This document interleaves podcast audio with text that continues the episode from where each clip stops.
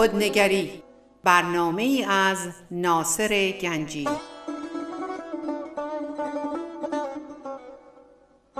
آینه چون نقش تو بنمود راست خود شکن آینه شکستن خطا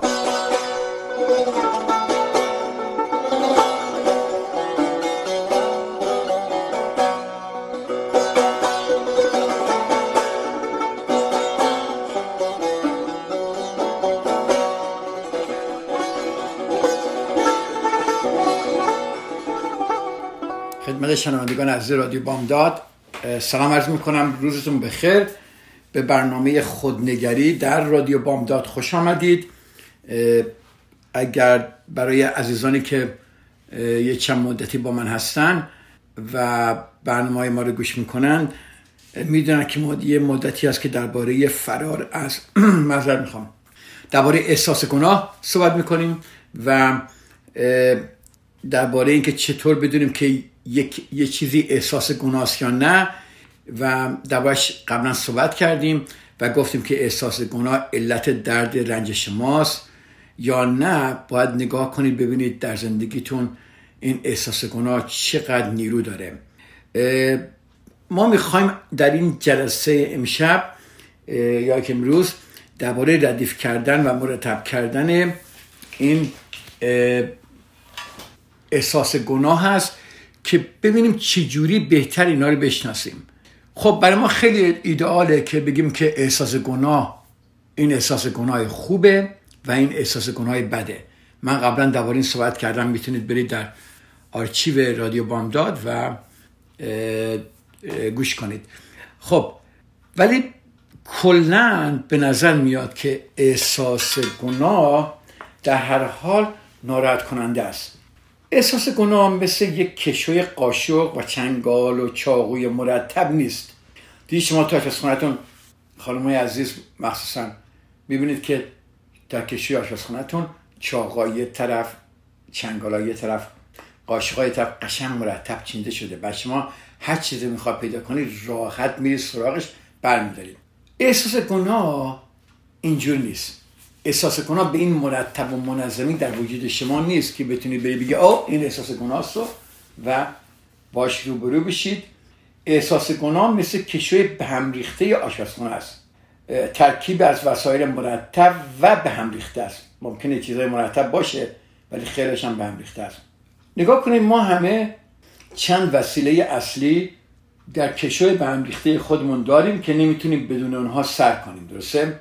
ما مجموعی از خرت و پرت داریم چیزهایی که لازم نداریم اما برای روز مبادا اونها رو نگه میداریم. همه ماها صد درصد اینو داریم. یه چیزایی داریم که شاید هیچ وقت عمرون استفاده نکنیم ولی توی کشوی ما نشسته توی گاراژ ما نشسته توی خونه ما نشسته که روز مبادا حالا کی میاد خدا می‌دونه.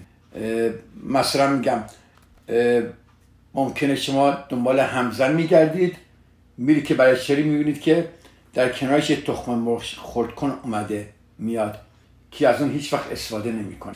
در مورد احساس گناه نیز وضع به همین منواله. ما باید همه چیز رو مرتب کنیم. یاد بگیریم احساس گناه خوب رو از بد جدا کنیم و آنچه را لازم داریم نگه داریم ببینید و آنچه را نه دور بیاندازیم.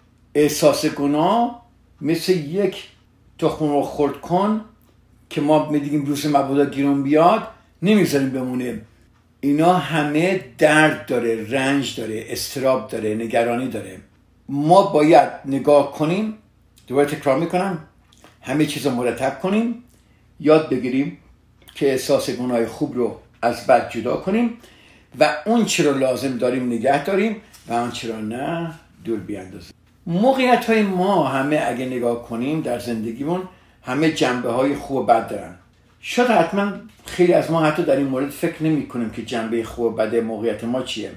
در خیلی موارد احساس گناه خوب خودش عمل می‌کنه در یک مواردی احساس گناه بد تنها عمل می‌کنه. ولی در مواردی هم احساس گناه خوب و بد همزمان عمل می‌کنن. یعنی احساس خوب منظر کنم احساس گناه خوب و بد همزمان عمل می‌کنن. ما در یک مثالی که خواهیم زد موارد خوب و بد جدا می‌کنیم تا نشون داده بشه چطور می‌تونید همین کار رو بر اساس موقعیت خودتون انجام بدید. خب یه مثال های ما از یک کیس هایی داریم میاریم و این مثال خانم سوزان کارل ورده از کیس خودش. و من اینو براتون می‌خونم. ایشون درباره یک لین و راجر احساس گناه در یک خانواده مختلف بوده. خود منم یک کیس دارم در یک کاپل آمریکایی داشتم که باشی کار می‌کردم و در مورد احساس گناهی که در مورد این دو بود و همچنین صحبت خواهم کرد. ولی اجازه بدیم اول با لین و راجر آشنا بشیم که یه احساس گناه در یک خانواده مختلف داشتن. لین و راجر مسائل زناشویی را دلیل گرفتن مشاوره می‌دونستند. اونا 6 سال که ازدواج کردن ازدواج دوم هر دوشون هم بوده.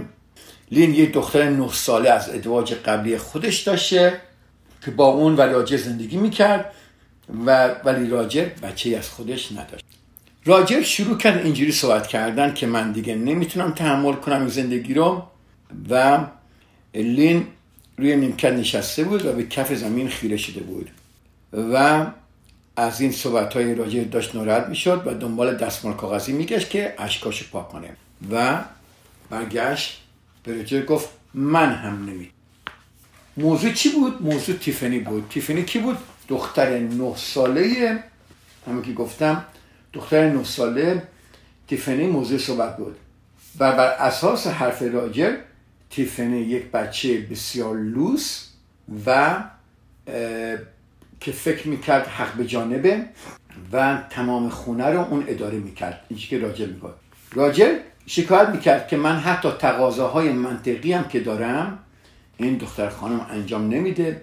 مثلا موقعی که باید بره بخوابه من میگم تلویزیون خاموش کن برو بخواب یا وقتی بهش میگم تو غذا تموم نکردی از سر جات بلند شو ولی تیفنی نه تنها گوش می‌کنه حتی به راجر هم بیعترامی می‌کنه و راجر با عصبانیت اونو به اتاق خودش میورسه و راجر حتی سعی می‌کنه که رابطه نزدیک با این دختر ناتنش داشته باشه نمی‌تونه اما نمی‌خواست رفتار بد اونو تحمیل کنه. در این میان چون لین مادر تیفنی بود به ندرت از شوهرش حمایت می‌کرد. اگر دخترش بد رفتاری می‌کرد لین به نرمی اونو سرزنش می‌کرد و بعدش هم از اون عذرخواهی می‌کرد. وقتی لین عواقبی برای رفتارش تعیین می‌کرد قبل از اینکه تنبیه کامل بشه خلف وعده می‌کرد. میگو من این, با این کارو می‌کنم اگه این کار نکنی ولی هیچ وقت انجام نمی‌داد. و اینجا حالا در موقع شام خوردن در موقع کارهای دیگه کردن اینجا بود که لین خیلی مشکلات داره. مثلا در یه جایی که غذایی که پخته بودن و تیفنی سر میز غذا شروع کرد دیقودات کردن نخوردن. راجر گفت خب برو تو اتاقات بخواب گشنه بخواب که قدر این غذا رو داشته باشی فردا صبح صبحونه میبینیمت. بعد راجر یا می‌بینه لین یواشکی غذا تو دستش گذاشته و داره می‌بره و به دخترش غذای محبوب دخترش که می‌خواد درست کرده یواشکی و داره می‌بره تو اتاق دخترش. در جلسه مشاوره راجر مثل یک سرباز شکست خورده گوشه نیمکت نشسته بود و می‌گفت که من نمی‌خوام تمام مدت عبوس ناراحت باشم و از جنگیدن با تیفنی و لین دیگه خسته شدم. در جلسه بعدی لین اعتراف می‌کنه که آره می‌دونه که تیفنی به نسبت سن سالش قدرت زیادی داره و می‌دونست که باید دخترش رو دیسپلین کنه و دیسپلین بخش اساسی از بودن یه والدین خوبی. در اینجا صدای لین میلرزه و میگه که من خیلی احساس گناه می‌کنم. حالا گوش کنید. شما به هم میگید این احساس گناه خوبه یا بده؟ خواهش می‌کنم. اینجا گوش کنید. لین میگه من خیلی احساس گناه می‌کنم. من پدرش رو ترک کردم. او درسته همسر خوبی نبود ولی خیلی پدر خوبی بود. با تیفانی خیلی خوب بود. ولی من خوشبخت نبودم و ازش طلاق گرفتم. ولی او شوهر من دوباره ازدواج کرده و از همسرش یک پسر داره و خودشو وقف این بچه کرده و خیلی کم تیفنی رو می‌بینه. من مطمئنم که تیفنی احساس ترد شدگی می‌کنه و من مسئول ترد شدن این دختر هستم و من دارم به نوعی جبران می‌کنم. احساس گناه لین نگاه کنید اینجا احساس گناه لین یه احساس گناه بده. چرا؟ چون مسئولیت اونو به عنوان یک مادر به خطر انداخته. خب اینجا تقریبا یه آگاهی برای لین بود که این احساس گناه است که داره باعث میشه این کارا رو بکنه و نه تنها کار خوبی نمی‌کنه داره صدمه به تیفنی هم می‌زنه. لین درک کرد که نمی‌تونه جای خالی پدرش رو برای تیفنی بگیره. وظیفه لین این بود که مادرش باشه. نه پدرش. و به عنوان یک مادر به او عشق بورزه و او رو به طرز مناسبی تربیت کنه. و لین یواش یواش توی سشن ها یاد گرفت که چجوری رفتار افرادی خودش رو در رابطه با تیفانی رها کنه.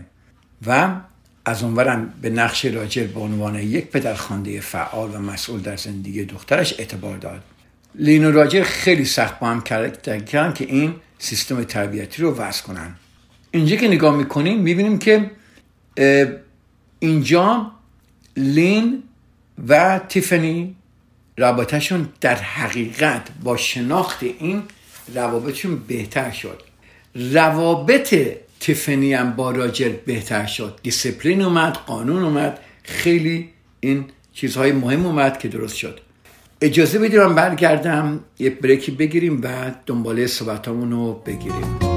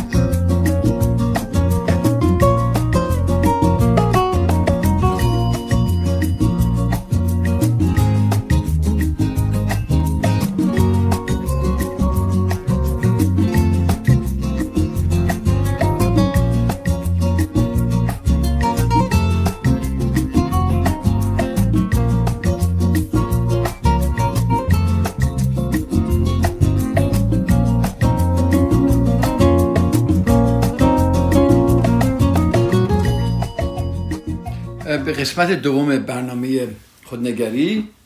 خوش آمدید. ما درباره کس لین و راجر صحبت کردیم. برای دخترشون تیفنی که چطوری؟ لین به خاطر احساس گناهی داشت که پدرش ترک کرده بود پدر تیفنی رو ترک کرده بود و با راجر ازدواج کرده بود.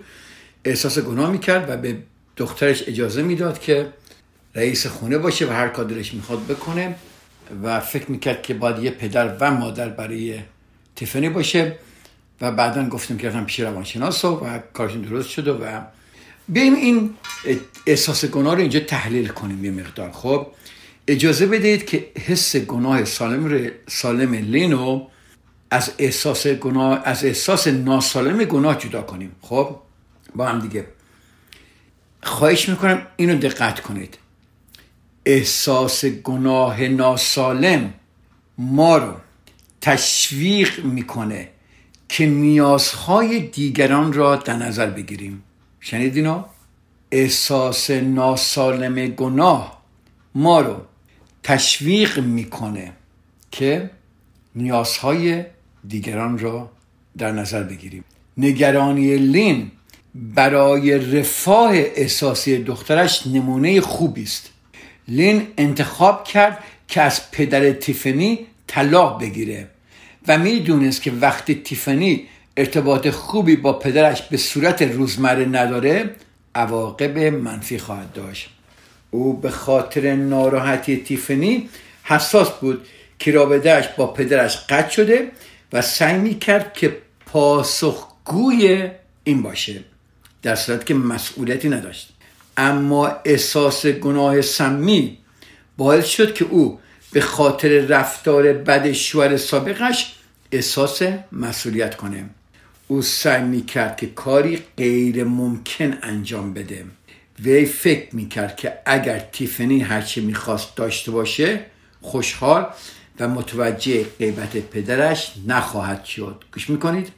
به حال افراد با افراد باعث شد که بچه لوسی شد و ازدواج لین رو خراب کرد.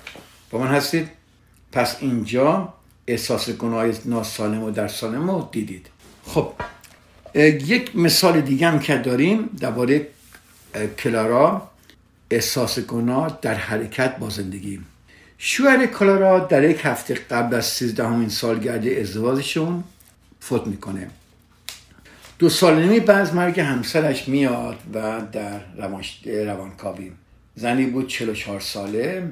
صورتش سرشار از احساس تعصب بود و نوری در چشمان آبیش دیده نمی‌شد.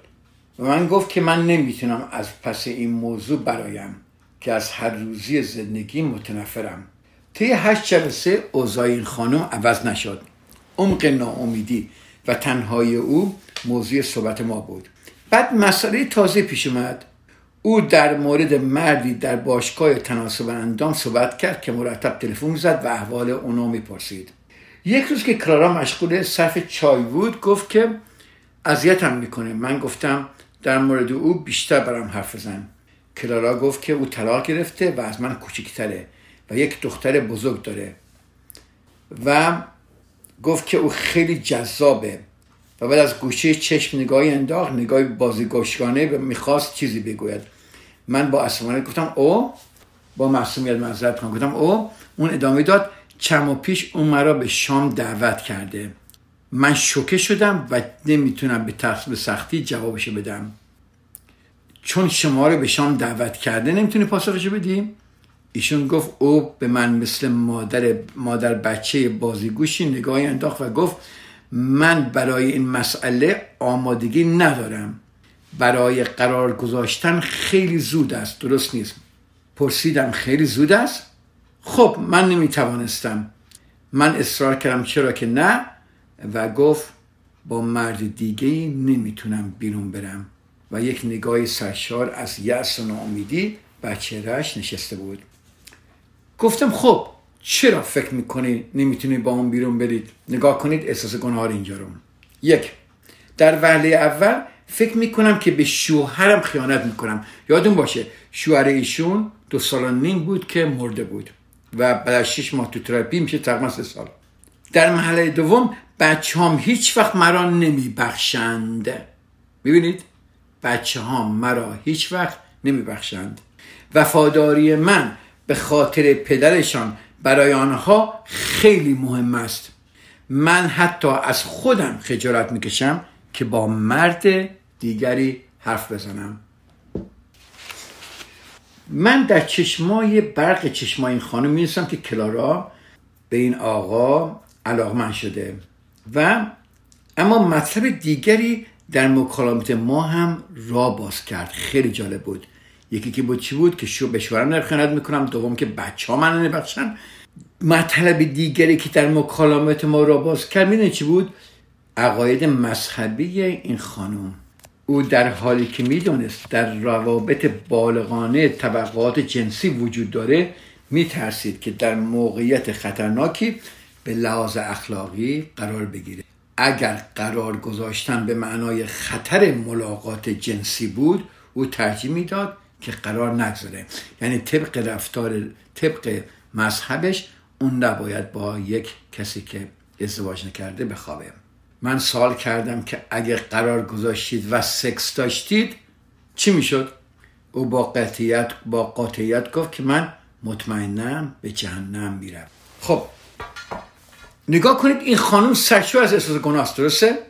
در سه مورد هم صحبت کرد. خود خانم صحبت کرد. به اینا رو تحلیل احساس گناه تحلیل کنیم. دلیلی که کلارا نمی‌خواست قرار گذاشتن را شروع کند این بود که می‌دونست بچه هاش این کار رو تایید نمی‌کنن درسته؟ عدم تایید اونها باعث می‌شد که او احساس گناه کنه. بخشی از این احساس گناه سالمه نه؟ درسته؟ احساس گناه سالم ما رو تشویق می‌کنه تا نیازهای دیگران را درسته؟ بررسی کنیم.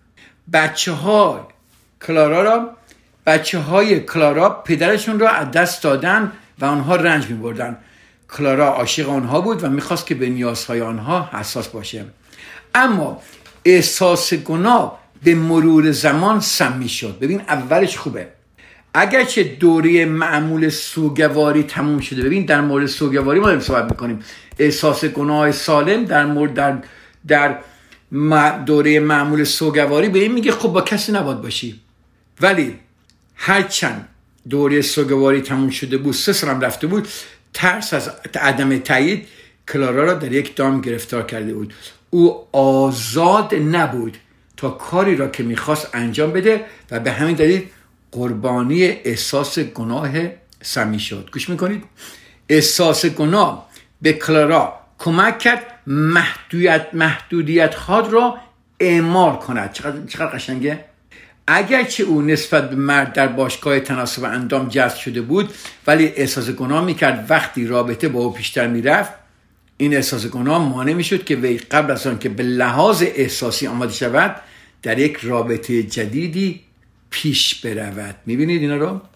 برها احساس گناه باعث شد که کلاران نسبت به موقعیت واقعی کور و نابینا شه. پس احساس گناه ما رو در موقعیت های کسیم کور و نابینا می‌کنه. نمی‌تونیم خوب ببینیم. اگر با یک مرد دیگر قرار میگذاشت به همسر مرحومش خیانت کرده است. واقعیت این بود که شوهر کلارا مرده بود. اوایلش درست این احساس گناه سالمه ولی دو سال گذشته پس این احساس گناه ناسالمه. آیا واقعا با رفتن با رفتن دنبال خوشبختی خوشبختیش به شوهر مرحومش خیانت کرده. اگه خانه بره دنبال خوشبختیش ممکن این آقا واقعا خوشبختش کنه. آیا به شوهر مرحومش خیانت کرده؟ احساس گناه. ببینید چه قشنگه. باعث میشه که ما یک قهرمان رنج دیده بشیم. در اینجا دقیقا همینه. احساس گناه باعث می‌شد که او یک قهرمان رنج دیده شود. اگرچه او غمگین و ناراحت بود ولی احساس غرور می‌کرد که خیلی نسبت به توجه های مرد باز و پذیرا نبوده است. وقتی می‌خواست توجه کنه وقتی واقعا می‌خواست توجه کنه و او از خودش خجالت می‌کرد که چرا جذبه این مرد شده. کلارا در نظریه احساس گناه قبلی در دام افتاده بود. اگرچه او حرکتی نمی‌کرد ولی نمی‌دونست حرکتی نکرده است. فکر نمی‌تونست که بتونه احساس گناه رو تحمل کنه. اجازه بدید اینجا ما یه مقداری یه بریک دیگه بگیریم. من برمیگردم و ادامه صحبتم درباره این خانم کلارا و احساس گناهی که داره صحبت می‌کنیم. این چند دقیقه که من میرم خواهش کنم فکر کنید در چنین حالتهایی کسانی می‌شناسید در چنین حالتهایی بودن؟ یه ذره گوش کنید یه ذره فکر کنید. یا خودتون بودی یا دیگران رو می‌شناسید. ببینید احساس گناه چی کار کرده. چجوری؟ شما و ما رو همه رو کور و نابینا می‌کنه و ما به عنوان یک قهرمان رنج کشیده میشیم.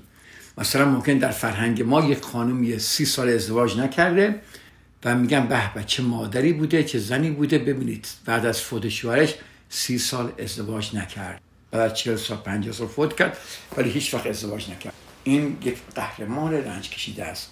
یه بریکی بگیریم تا چند دقیقه دیگه در خدمتتون خواهم.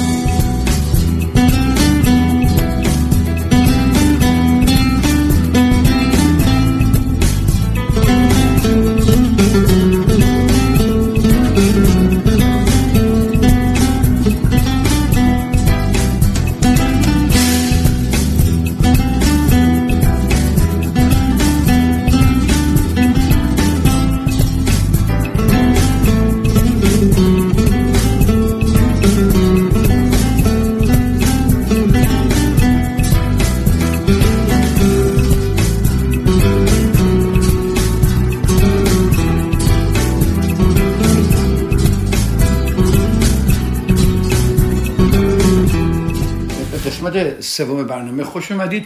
ما درباره خانم کلارا صحبت می‌کردیم که چجوری به خاطر سه تا موردی این که یکی این که شوهرش دو سال پیش فوت کرده بود احساس گناه می‌کرد که یه نفری که بهش علاقه داشت و می‌خواست دهتش کنه نمی‌رفت. دوم بچه هاش بودن که احساس می‌کرد به بچه هاش ظلم می‌کنه. اگه بره دنبال خوشبختیش در که بچه هاش بزرگ بودن. و سوم اینکه لحاظ مذهبی احساس گناه می‌کرد. خب کلارا اومدیم ما به کلارا رابطه اونو با فرزندان بزرگسالش مورد بررسی قرار دادیم. خب این از این لحاظ احساس گناه خوبی داشت. روشن شد که عادت عادت او بود که از تصمیماتشون هدا حمایت کنه و مراقب بود که در زندگیشون دخالت نکنه. خب خیلی خوب بود. او پند و نصیحت نمی‌کرد. مگر زمانی که آنها می‌خواستن همونطوری که در این مورد صحبت کردیم کلارا می‌تونست ببینه که او هم در عوض به احترام و تحسین آنها نیاز داشت. یعنی دوست داشت که اونها او رو احترام و تحسین کنند. بزرگترین آرزوی کلارا این بود که بچه هاش زندگی شاد و کاملی داشته باشند. آیا او نیست این سال خوبیه؟ شایسته داشتن یک زندگی شاد و کامل نبود؟ او تصمیم گرفت که وی نیز نیاز به چنین زندگی دارد. خب اینجا که اینو باز کردیم فهمید که پس این احساس گناه سالم ناسالم شده. سختترین مکالمات در هر موردی فقط نمیگم در مورد خانم کلارا در تمام موارد وقتی من با مراجعانم صحبت می‌کنم سختترین مکالمات در خصوص تمایلات مذهبی مراجعان منه. خیلی جالبه که بسیار سخت و سفتن در تمایلات مذهبیشون و سختترین مکالمات در خصوص تمایلات مذهبی او او بود. اما با آنچه تا به حال آموخته بود خیلی این دست پنجه نرم می‌کرد. اما هیچ وقت عقاید مذهبی شو به چالش نکشیده بود که آیا این درسته این درست نیست. مثل خیلی از ماها کرکورانه تقلید کرده بود. از عقاید مذهبیش و دنبالش میرد روابط جنسی خارج از چارچوب ازدواج گناه بود و برای او احساس گناه شدید داشت. و هیچ جای سالی در این زمین نبوده. و وقتی ما درباره بچه صحبت می‌کردیم می‌تونست یک فلکسیبیلیتی هایی داشته باشه. ولی در زمینه این مذهب جای هیچ سالی نبود. و از مدتی ایشون ولی متوجه شده بود که این ممنوعیت در محدوده زندگی وی نامعقوله. حال او زنی بیوه در عواسط دهه پنجای زندگیش بود و زندگی طولانی در پیش داشت. من پیشنهاد کردم این خانم زنان کار دروش میگه میگه من با این کلاین پیشنهاد کردم که او عمیقا به درون خود برود و این سوالات را از خودش بپرسد که خدا در مورد گرفتاریش به او چه میگه. خدایی که به, او اعتقاد داشت در این زمینه چه می‌گفت؟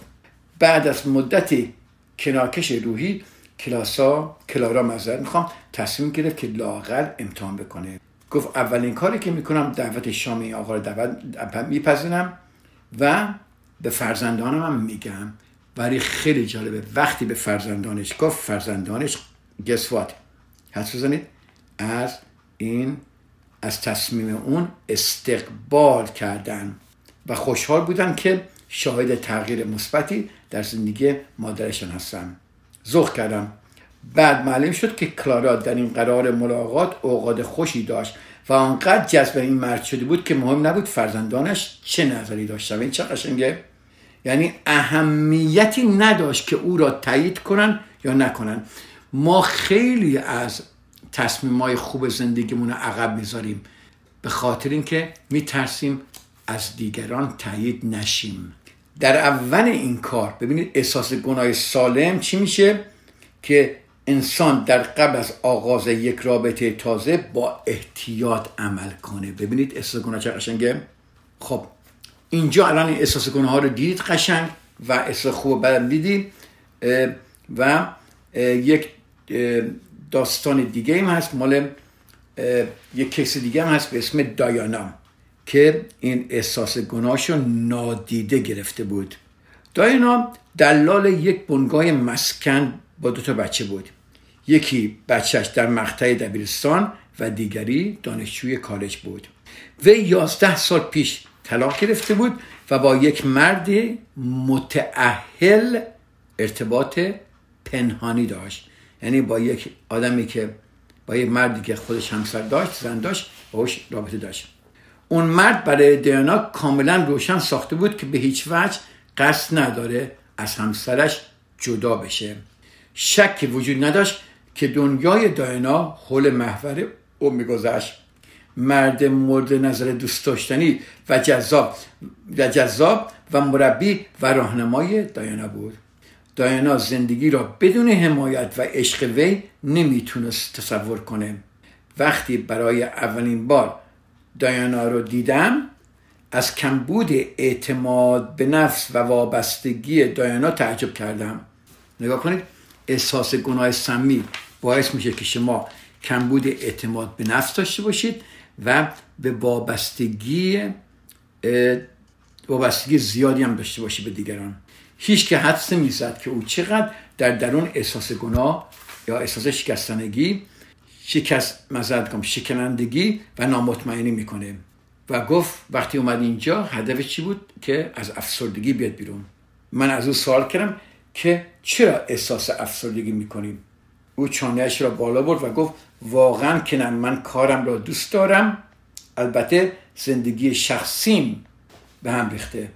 و گفتم درباره زندگی شخصی صحبت کن. او گفت که داستان زشتی است و دنبال علامه سرزنش در چهره من میگشت. به او گفتم شما به خودتان چه می‌گویید وقتی با مردی هستید که می‌گوید هیچ وقت همسرش را ترک نمی کند من می‌گویم که من احمقم من لیاقتم بیش از این نیست. من گفتم پس دلیل واقعی که اینجا هستی اونه که تو با مردی متعهل رابطه داری و خودت میدانی که لیاقتت بیشتر از این است. شاید نمی‌دونم. گفت دیگه چیزی نمی‌دونم. چشماش پر اشک شد. من در زندگیم غمگین و بدبخت بودم. چند هفته خوب و بعد مثل آن است که در یک حفره بزرگ و تیر افتاده بودم. خب داینا اینجا بعد مدتی ما متوجه شدیم که یه فردی مذهبیه. والدینش به شدت مذهبی بودن و او هم دست کمی از اونها نداشت. و اونم فرزندانش رو مثل خودش بار ورده بود. عقاید مذهبی مرکزیت زندگی اونها رو تشکیل می‌داد. ببین چقدر جالبه. عقاید مذهبی در زندگیشون هست ولی برخلاف عقاید مذهبیشون عمل می‌کنن و این احساس گناه بسیار شدیدیه. می‌بینید؟ اینجا خانم میگه که من احساس گناه شدیدی می‌کنم. کشیشم به من گفته چرا کلیسا نمیای؟ و من به خاطر این گناهی که دارم می‌کنم کلیسا نمی‌تونم برم. خب وقتی ما با داینا کار کردیم این بود که فهمیدیم که دایانا به خاطر اینها و به خاطر اینکه فکر می‌کنه ارزشی نداره باید با این مرد باشه. هرچند که این مرد با زنش هم جدا نمی‌شد. خب بله این خانم عزیز گفت که این کار من به شدت از با لحاظ اخلاقی غلطه و با آموزه های دینی من مغایرت داره. من گفتم تو یک مسئله جدی داری شک نیست که دچار افسردگی شده ای. وقتی به شدت از ارزش های اخلاقی خودت خودتو سرزنش می‌کنی واقعا خودتو زج میدی اونگاه با خودت در جنگی خب معلوم افسردگی داری. خب دو تا چویس اینجا این خانم داره. یا با ارزش های اخلاقیش رو عوض کنه یا با اون مرد به هم بزنه. این خانم پرس ارزش های اخلاقی عوض کنم؟ و گفتیم تو راهی پیدا می‌کنی تا بپذیری که رابطه داشتن با یک مرد با مرد متعهل قابل پذیرشه. تو در این باره فکر می‌کنی که چطور رابطه خودت رو توجیه کنی تا با کدهای اخلاقیت در تقابل نباشد و اگر این کار را نکنم پرسید گفتم تو حق انتخاب نداری مگر اینکه این رابطه را تمام کنی؟ اگر به این فکر کنی که غلط است و در این باره احساس گناه کنی و دنبال آن چیزی عوض نشه سلامت اخلاقی خود رو در خطر قرار میدی. همین الان هم در معرض خطر هستی و داینا خیلی نهایت غمگین بود و همینطور گریه می‌کرد و می‌گفت که نمی‌تونم خوب بخوابم. اشتهاش از دست داده بود. خب داینا اینجا نتیجه گیری کرد که راهی در مورد رابطهش وجود نداره. این شیوه که خودش سر خودش رو کلاه بذاره و علاوه اخلاقی میگه درسته هرچند که در اعتقاداتش میگه غلطه درست میگم. خدا به وی می‌گفت که مجبور به چنین ارتباطی نیست. بعد از چند هفته کار درمانی تایان دایانا تصمیم گرفت که به این رابطه پایان بده. اوایلش آرام و افسرده بود. گویی که بار سنگینی از دوشش برداشته بود او دوباره در مراسم مذهبی حاضر شد و با دوستانی که از آنها دوری می‌کرد نهار می‌خورد و خودش رو غرق در کارش کرد. ولی از دست این احساس گناه مذهبیش راحت شد. یا باید مذهبش میذاشت کنار یا می‌گفت مذهبم اخلاق مذهبی خوبه یا اینکه احساس گناه سالم ممکنه به این میگه که تو با یک مردی که متحلی نباید باشی. و این احساس گناه سالم کار خودش کرد و این آقا رو ول کرد. خب ولی این خانم دوباره بعد از یک چند سالی برگشت اومد تو counseling دوباره. او یک روز برای قرار ملاقات به من تلفن کرد. او همان زن, زن بیچاره بود که زمانی در اتاق انتظار من نشسته بود. دایانا گریه می‌کرد و می‌گفت که من نمی‌تونم این وضعیت را تحمل کنم. اشکاش روی صورتش ریخته بود و به کندی روی نیمکت نشست. او گفت که من به بیچارگی روز اولی هستم که به اینجا آمدم. خب این خانم برگشت counseling. وقت ما اینجا داره تموم میشه. هفته دیگه ما برمیگردیم یک چرخی کاملی که این خانم رفته و تحلیل احساس گناه دایانا رو قشنگ براتون میشکافیم که این مثال ها خیلی کمک می‌کنه که شما احساس گناه ها رو بشناسید. اینجا شما ازتون خداحافظی می‌کنم روز خوبی داشته باشید و من هفته دیگه در خدمتتون خواهم بود. در همین ساعت و در همین روز. خدا نگهدار. رادیو بامداد صدای ما و شما با زبانی آشنا.